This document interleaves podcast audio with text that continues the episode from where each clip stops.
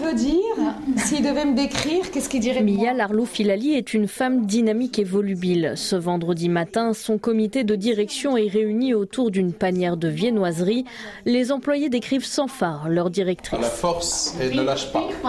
Moi je dis euh, rebelle, femme de challenge, sans relâche. Euh, il suit les objectifs graduellement. I am the tiger.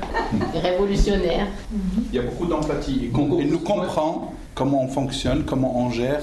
Et elle sait nous orienter délicatement là où il faut y aller. Elle nous connaît, elle prend le temps de nous connaître. Et même si on dit en tant que comité de direction, non, on va pas y arriver, elle est toujours là pour nous dire, ah, on va y arriver, on va, et on y arrive toujours. Moi, je la qualifierais d'une grande rêveuse et elle sait nous emporter dans ses rêves les plus fous. Elle nous fait courir derrière. Entreprise familiale créée en 1985 par le père, la sœur Yasmine dirige la partie industrielle recherche et développement. Et si Mia Larlou Filali a été baignée dans le secteur toute son enfance, il n'allait pas de soi qu'elle prenne la relève. Papa nous a nourris de ça. Ma sœur est pharmacien d'industrie. Moi-même, j'ai commencé par faire une année de pharma, hein, tellement on avait ça inoculé dans le sang. J'ai détesté pharma. Donc moi, j'ai fait Dauphine, j'ai fait Sciences Po Paris.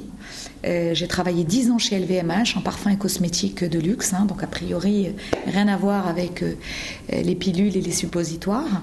Mais papa, qui est un grand militant, très euh, moderne, très euh, progressiste, papa est musulman, mais il nous a éduqués euh, en femmes libres et qui étaient capables de reprendre un business pareil.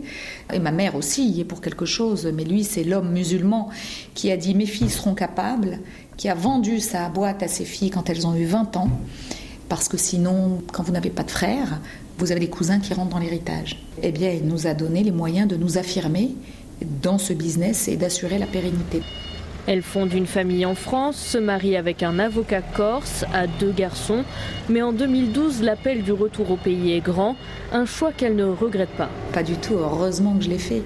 Je serais chez LVMH ou ailleurs. euh, Bon, c'était génial, je m'éclatais, mais, mais le sens que j'ai trouvé ici, agir pour le soin pour tous au quotidien, vous vous levez, vous savez pourquoi vous vous levez, même si c'est magnifique de vendre du rêve sur du parfum, vous vous levez pas pour la typo euh, de ce qui va être sur le flacon, pour que ce soit rock ou chic ou aristocrate.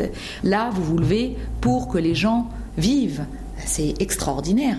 Et quand en plus c'est dans votre propre business que vous avez les mains complètement libres, parce qu'on est deux actionnaires, ma sœur et moi, donc on n'a pas d'autres actionnaires qui attendent des dividendes à la fin de l'année, qui nous empêchent d'investir, etc. Quel bonheur, quel kiff. Nous on réinvestit tout ce qu'on gagne. La qualité du soin commence par l'accès aux soins pour tous. Patriote, elle se dit guidée par les préceptes paternels. Il continue d'ailleurs à conseiller ses filles et les projets d'avenir de Mia Larlou Filali restent à Pharma 5. Alors où je me vois dans 10 ans, euh, toujours dans Pharma 5, avec plusieurs usines sur le continent, peut-être même une usine en Europe. J'aimerais que Pharma 5 soit une petite euh, multinationale, en tout cas c'est notre rêve, et en ayant démontré au monde aussi la capacité du Maroc à produire du médicament de très grande qualité, ça c'est quelque chose d'acquis aujourd'hui, mais la capacité du Maroc aussi à être moteur dans de grandes avancées euh, scientifiques. Parmi ses espoirs, être pionnière dans les avancées médicales, notamment dans le cannabis thérapeutique.